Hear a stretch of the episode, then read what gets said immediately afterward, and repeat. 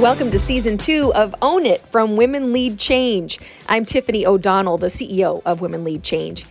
In our episode today, we'll be talking to Brit Barron, a sought after speaker on the intersections of spirituality, race, gender, and sexuality. Along with her wife, Sami, she co founded Other Dreamers, which is a creative agency designed to help others tell their stories authentically. Brit grew up in an evangelical megachurch in the 90s, trying to fit neatly inside the boundaries her church and, as she calls its narrow views, had placed around her. In Worth It, Overcome Your Fears and Embrace the Life You Were Made For, Brit tells her story to inspire all of us to overcome our own fears, the kind of fears that keep us from evolving beyond the narratives that have been handed to us by others. We can't avoid or outrun these fears, but if we face them, we'll find out that it was so worth it. Hey, Brit. Hello. Thank you so much for joining us today. I am happy to be here. Well, a word comes to mind, and it's a consistent thread through what you talk about and Worth It, the book, mm-hmm. and, other places is courage. You know, yeah. I'd love to, I'd love to, if you could just share with our listeners. You mentioned your wife and you moving from LA. Uh-huh. Uh, very yeah. courageous that's pretty courageous. I mean, can you yeah. just give us a little bit of little, little bit of background about that decision and in your life today? So my wife's born and raised Southern California. I had been in LA for about 15 years. So we're both like, that is our home.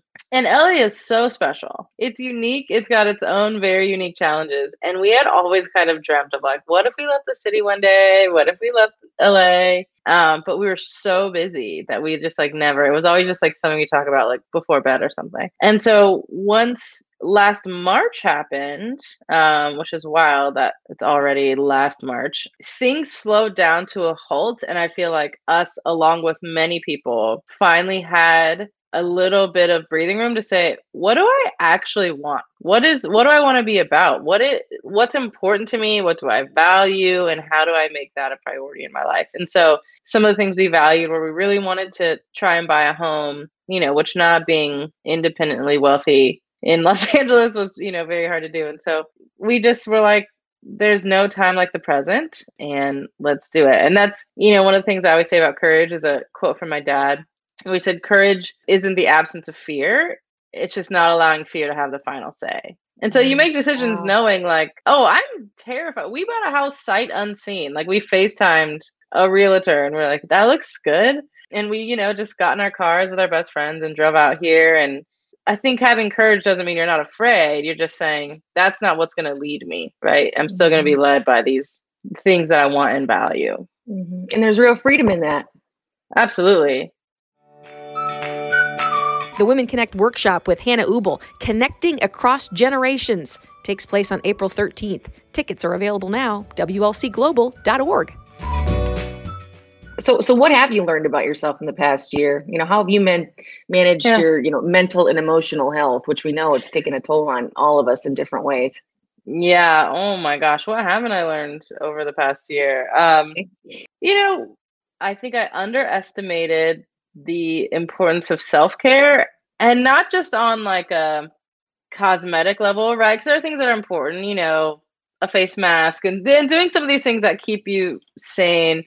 But the self-care in terms of like am i spending time with myself? Am i journaling? Am i getting thoughts out? Am i allowing myself to grieve? And i'm allowing myself to hold joy. I think that's something that we saw very early on in 2020 was a lot of people saying like this is a time to grieve. Like it's it's all grief and it's all bad.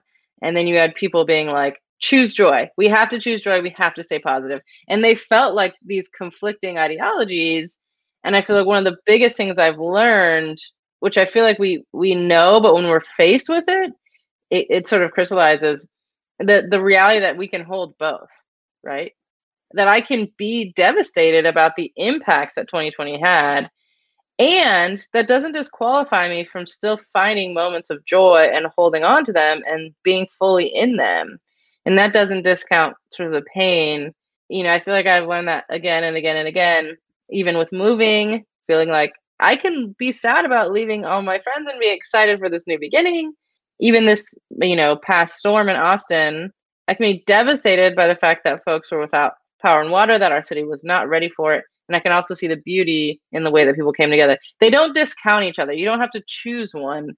you get to hold both of them and and that's the the biggest lesson i think a lot of people have learned myself chief among them you know so many things are not a zero sum game and i think once we yeah. figure that out you know mm-hmm. and one of in one of the areas I, I feel that way you know when we talk about inclusion and diversity mm-hmm. you know mm-hmm. oftentimes there can be this perspective that oh one side if one side achieves the other's gonna you know lose. One side yeah. wins the other has to lose. And and that's really not the case. And i know you talk a lot about you've been talking about inclusion and diversity you know since uh, famously in your ted talk in 2017 mm-hmm. which we'll we'll share with our our uh, viewers or with our listeners rather. Um, you know talk to us a little bit about your views on inclusion and diversity in 2020 and 2021 well it's you know it's it's kind of similar. So I'm a person who's been in this work for years and years and years. And right, with a lot of people, we saw this summer really put a spotlight on this issue as it relates to uh, race in our country.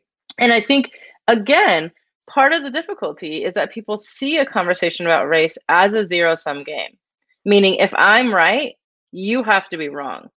And if you're right, I have to be wrong which is just not the reality. I think not many people, but I hope more people become being able to sit in sort of a gray space that says that could be true for you and not true for me. And both of those realities need to come together at some point. Mm-hmm. So if you've been, you know, one of the things I talk about sometimes, if, if you think about sitting in a, a classroom analogy, and if you're in row four, you only see rows three through one and then the front. If you're in row 15, you see rows 14 through all the way to one, right? So we have different vantage points as we sit in society. And so for someone to say, like, there's only three rows, okay, that's true for you. And there's also 15 rows. Both can be true. So you telling me what you see doesn't make me wrong and it doesn't make you wrong. But we have to be willing to allow other people's vantage points in to say, okay, it's not about right or wrong. It's about do we have a complete picture? And if we don't, then let's engage in some some conversation that could be hard. Let's talk about those difficult conversations. How do we have those? Yeah. I have no doubt you've been a part of those your entire life. Mm-hmm. Oh, difficult conversations. Uh, love, love them. Don't love them. Right? No one's like ever really excited. Like, oh, this conversation is going to be terrifying. Let's do it one of the things I always say that the three most helpful words in any difficult conversation are help me understand. Because I am trying to, I am not a master at this, but if I can go into a conversation and seek to understand before I'm understood, now we're going to have a different engagement. So if I can say, you know, if we're talking about race in America, help me understand why you get upset when you hear something like Black Lives Matter and i'm and i'm trying to to actually understand what that what they're saying what that means what that feels like when they hear that. Now i can engage some of my own reasoning and understanding and and say okay i hear that. Here's maybe can you try to understand why this is being said right? If you've already got your time to sort of say and actually felt like you've been heard now I can feel like I'm going to be heard. It takes a lot of empathy to have difficult conversations. I think people think they don't want to engage in a conversation about race because they don't have enough knowledge, they don't have the right word set, they don't have all these things. The number one thing you need is empathy, right? You don't have to know all the right things to say. We can fumble through this and get it right together, right? I've been a part of conversations about topics where I knew nothing and I and people allowed me to sort of fumble my way through to arrive at a, at a different understanding. Um, and we have to be willing to let people do the same thing. Overwhelmed by data? The Master of Business Analytics program at Iowa State University can help with that. Their program will teach you how to organize your data and use it to drive decisions, taking you from down and out to the data driven top dog. The program is 100% online, it's customizable, plus, there's no entrance exam. If you're ready to make your data work for you, visit ivybusiness.iastate.edu for more information. You know, I love that we use words like empathy, you know, vulnerability. You know, these mm-hmm. are really part of the vernacular today, so mm-hmm. different mm-hmm. than you know, certainly even a year ago, much less five years ago, you know, I'm I'm curious if you could give us some context to your life. You know, we mm-hmm. know you as a, as a successful person. Um, yeah. You know, I, I think it's always helpful for us to hear a little bit about your journey and maybe some of your experiences that, you know, weren't so great. You know, kind of reminding us where we were 10 years ago. You know, do you have any stories you could share with us? Yeah. Well, first of all, thanks, Brene Brown, for um, making empathy and vulnerability keywords in our culture. Big part of my story is being um, not only woman, being a woman of color, and also being a queer woman. So being attracted to, being married to another woman. And uh, for a lot of my life, which I talk about this in my book, existed in a very uh, religious space. And so that felt like who I was was at war with the expectations of what I was supposed to do. And ultimately, right, I had to make a decision. Am I going to uphold the expectations that people have of me and the life that they want to see me live? Or am I going to be true to who I am? Right? Am I going to choose freedom? And one of the questions that I always share that that pushes me daily, but in that moment especially, was um, is my life a reflection of who I want to be, or is it a reaction to people I don't want to upset? And when I honestly asked myself that and realized how many parts of my life were me just reacting to people that I didn't want to upset, uh, then I was able to say, that's not the life I want. Now, that doesn't mean that everyone didn't get upset. Like they did get very upset still, but I already had a value set on that.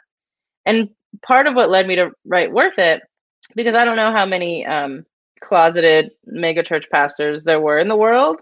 That didn't feel like necessarily a universal story. However, when I sat with the reality that what I was faced with was, man, who I am at my core and what I really want to do and who I want to be, who I want to be with, like the life that I want sits outside of the expectations that so many people have for me, what they've seen, what they're comfortable with. Which one of those am I going to choose? And in that way, I feel like a lot of us, like especially women, have this this reality of the expectations of the people around them. This is how you do motherhood. This is how you do career. This is how you do this. This should be your priorities. This should be the way you dress, look, love, live, like all of these things.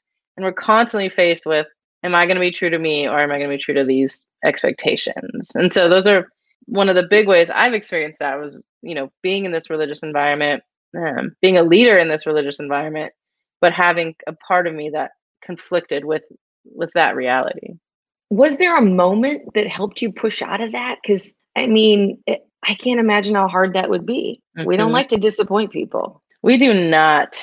Obviously it was a buildup of several moments but the moment uh, that i actually finally was like this is it. I'm out. I've got to i've got to do this. Um, i was in a meeting and um, in, in this scenario i was you know on staff, a, a pastor at church, and I was in the meeting, and we were talking about the LGBTQ community and whether or not we were going to allow people who identify that way to be in leadership roles.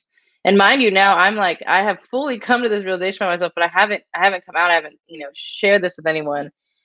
And I had this complete out of body experience where I'm I was sitting in the meeting and I was thinking, "Oh my gosh, we're talking about me.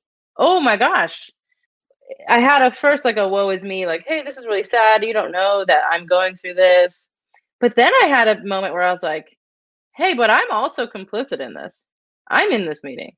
And if I continue to stay in this, I can't feel bad about what they're saying. If I'm like continuing to have a seat at this table and not speak up and not say this is wrong and not do this. And that was a moment where it went from kind of like, woe is me to like, oh, no, no, no you're you're a part of this you're you are benefiting from this place that that believes this. And that was a huge moment for me um and i i quit the next day. Wow. Can i ask how old you were? I was 29 and three quarters. Wow. And i remember thinking i'm about to turn 30 i don't want to i don't want to bring yeah. this. And but you lived your life that long though. Yeah. I mean yeah i was up there. And one of the things that was difficult about growing up, um, specifically evangelical and uh, very Christian, was this idea, which I think so many women experience this too, of like distancing ourselves from our own body, right? because it's bad or you know it's not right or it doesn't look it doesn't do what we want it to do right so we just like create some distance from it and i you know i think in a lot of ways that's one of the reasons why it took me it took me even a long time to to understand myself and who i was and these things because i had created like such a distance from it i spoke at a conference a couple years ago and we met this couple and because we've always felt like oh my gosh like by the time we figured it out we were you know older. You know, it would have been fun to, you know, be in high school yeah. or take a girl to prom. I don't know. And um and we met this couple uh, who we love to this day. We've stayed connected. Um, and they were in their late 40s, early 50s. And they were like, Oh, you guys are so lucky. You're so young. Because they had just come to their own realization and got together. And we were like, wow like i mean it's just it's all a matter of perspective we had felt like gosh this took us so long and they were like wow, you're so ahead of the game. And, you know, that was a beautiful moment for us. Calling our corridor and Quad Cities friends. Applications for the Elevate Leadership Program close April 9th. This program is for emerging leaders. Find out more at WLCglobal.org.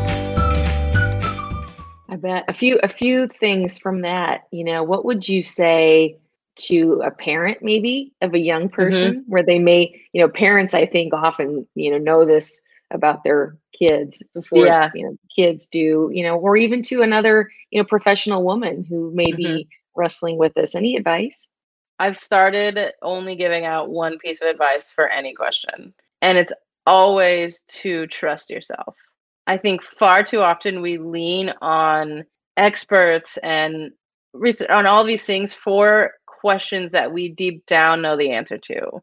And we are either looking for confirmation or a reason to not believe it. But I think, oh my God, overwhelmingly, you know, you know what's going on with your kids, you know what's going on with yourself. If you are able to trust that, it won't be easy, right? But you'll you have the answers. And that is so applicable to so many things. You know, trust totally. yourself. I don't know why mm-hmm. that's so hard. It's so hard. hard. It is so hard uh, who are there people that you admire that do this well? You know, people that you consider courageous? Mm-hmm. Oh, yeah, lots of people. My favorite people in the world, both, I think I have people I admire, both famous and not. I love people who are like, oh, I was wrong. I messed up. Oh, I didn't that? know that. you know, famously, um, Rihanna who's just I I you know she's great. It, and she doesn't have a big public you know persona or hasn't written any books, but she said something one time in a song, and it was it was kind of offensive to um, the indigenous you know community here. And so someone tweeted at her and said, "I don't know if you know this, but when you say this lyric, it's actually offensive because this is." And without a second, she instantly like tweets back, "Oh my goodness, I had no idea. Did not know that. Now that I know, I'll do better. I mean, edit, it's that is such a simple thing, but in our current culture, like things like that just make my heart so happy because you don't know it all. And so my all the people I admire are saying, I can tell you what I've learned along the way, but I am not the expert on your life. I could tell you what might help, but you are going to know. I can tell you what what I have found to be true, but I am open to feedback. I can tell you, you know, I don't know what I don't know. Um, and so all I can do is try to start this conversation. I admire anyone with that vibe. I don't know what I don't know. Yeah. Wow. Um, what does it mean to embrace the middle and face your fear while having the courage to adapt and grow? I mean, I, I it's so much of what we talked about right in the beginning of our conversation. It's it's holding both, right? It's saying I am actually really scared and I'm going to keep moving forward. It's what I it's what I wish we heard more publicly, right? For for people who who who do amazing things, you know, I, I wanna I know you didn't just wake up and do it. You know, I want I want that middle part because I feel like that's where so many of us get stuck, right? We we get all pumped up. We're like, okay, I'm gonna do it. I'm gonna live the life. I'm gonna quit the job. I'm gonna get the girl. I'm gonna go for the interview. I'm gonna apply. I'm gonna whatever. And then we get to that part where it starts to feel like, whoa, uh, I don't know. This is a little scary, you know? Mm. and and that's that's the important stuff right it's it's not the decision to do it and it's not the victory in doing it it's everything in the middle You know, and I take it a step further, Brit. I always call it the messy middle. 'Cause it's yeah the messy middle that people don't talk about. That is Yeah. the most helpful. it is it that's why i always i say it's the least sexy parts about a story that are the ones that are going to help you get there. Like I, I say this all the time like i had no idea how much paperwork was involved in chasing a dream.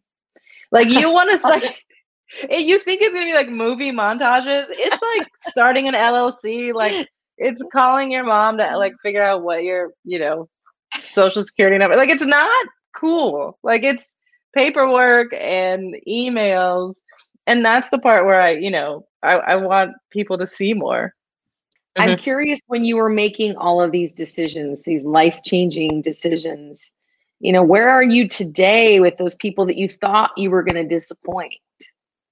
It's a good question. My my parents are amazing parents. They are just the best. And so there was a part of me that was that was nervous about that, but ultimately I, you know, I, I did feel comforted. Like they love me. And I and I was right. They loved me and they showed up and they're probably, you know, somewhere right now, like with a rainbow flag, waving it around. And and they they are amazing. Everything I was afraid of happening did happen.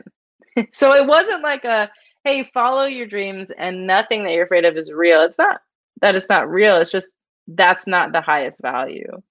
Um, and so unfortunately we did lose a lot of friends and our jobs and a lot of the community that we had. And we you know we had some difficult conversations and some some wild anonymous emails which i always feel like i know who they're from though you know i'm like i have Yeah. a hunch Mm-hmm. but um yeah it was really hard when we when we got married uh one of the hardest things is so you know we had all you know all of our best friends be in our wedding and and i had uh one bridesmaid who who was one of my closest friends ultimately was like basically like i support you in a privately but if i do this publicly uh you know too much is at stake for me um to be in your wedding. Um and so that was one of my bridesmaids and that happened to two of my wife's bridesmaids. And these are friends you know these are some of our closest friends in the world. And that was hard because i don't i don't know that we saw that coming. But when you like when you step outside and when you choose freedom you give the people around you to do the same. And that's a hard choice. And not everyone's going to take it and that's okay. But that's not yours to carry. That's not a reason to not do it Wow. I'm, wondering if the title of your book is an indication of how you feel today. Worth it. Yes. Oh, a thousand percent. It it's not worth it because it was like the easiest thing I've ever done in the world. It's not worth it because nothing bad ever happened. It just so I would do it a million times again. With whenever faced with the same will I choose freedom or will I choose fear? I hope I always choose freedom no matter how hard it it is, no matter what it costs, because it is absolutely worth it. The Women Lead Change store is open for business. We've got apparel, books, drinkware, and more. WLCstore.myshopify.com. One last question here. We talk a lot about superpowers and how, Uh-huh. you know, um, sometimes a superpower wasn't always considered a superpower. You know, being an introvert for me back in the day was something I always thought I should hide because it would disappoint people if they thought that I really was that, even though Uh-huh. I am. Do you have a superpower that, that you learned about yourself over the years, and what would that be? Yeah, I have a superpower, like most people, superpowers that has like a shadow side. I love a reframe, a positive reframe. So, okay, I mean, you you name. My wife has the same superpower, so sometimes it's like really annoying. But I remember when the, you know, we're like, any anything I could find a twist to try to reframe it, to to to keep it, you know, to keep our spirits up. Which sometimes I need to like chill, but I I love being like, hey, we don't have any power right now, but we've always wanted to see if our flashlight works. So there's there's a positive moment in that. Um, you do have to be careful. You got to be. You got to pull that out at just the right time. I do. Just It- at the wrong time? You're liable to exactly. It's like any superpower. You got to really rein it in. You can't use it all the time, but when the right moment calls for it, you bust it out.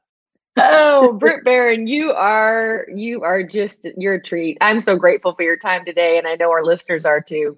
Awesome. Thank you so much for having me. This was a great, great way to start the morning. Absolutely. We'll see you. We'll see you in May. Yes. Be well, my friend. Anybody else surprised the age of Brit when she finally felt free enough to create her own narrative? I know I was. You'll be able to hear more from Brit at the upcoming Women Lead Change All Access Conference on May 4th, 2021. Joining Brit are Ariana de Bonvoisin, Gabby Bernstein, Risha Grant, and Shelley Archambeau. It's all virtual, and registration is open now at WLCglobal.org. Follow Women Lead Change on Facebook, Instagram, Twitter, and LinkedIn.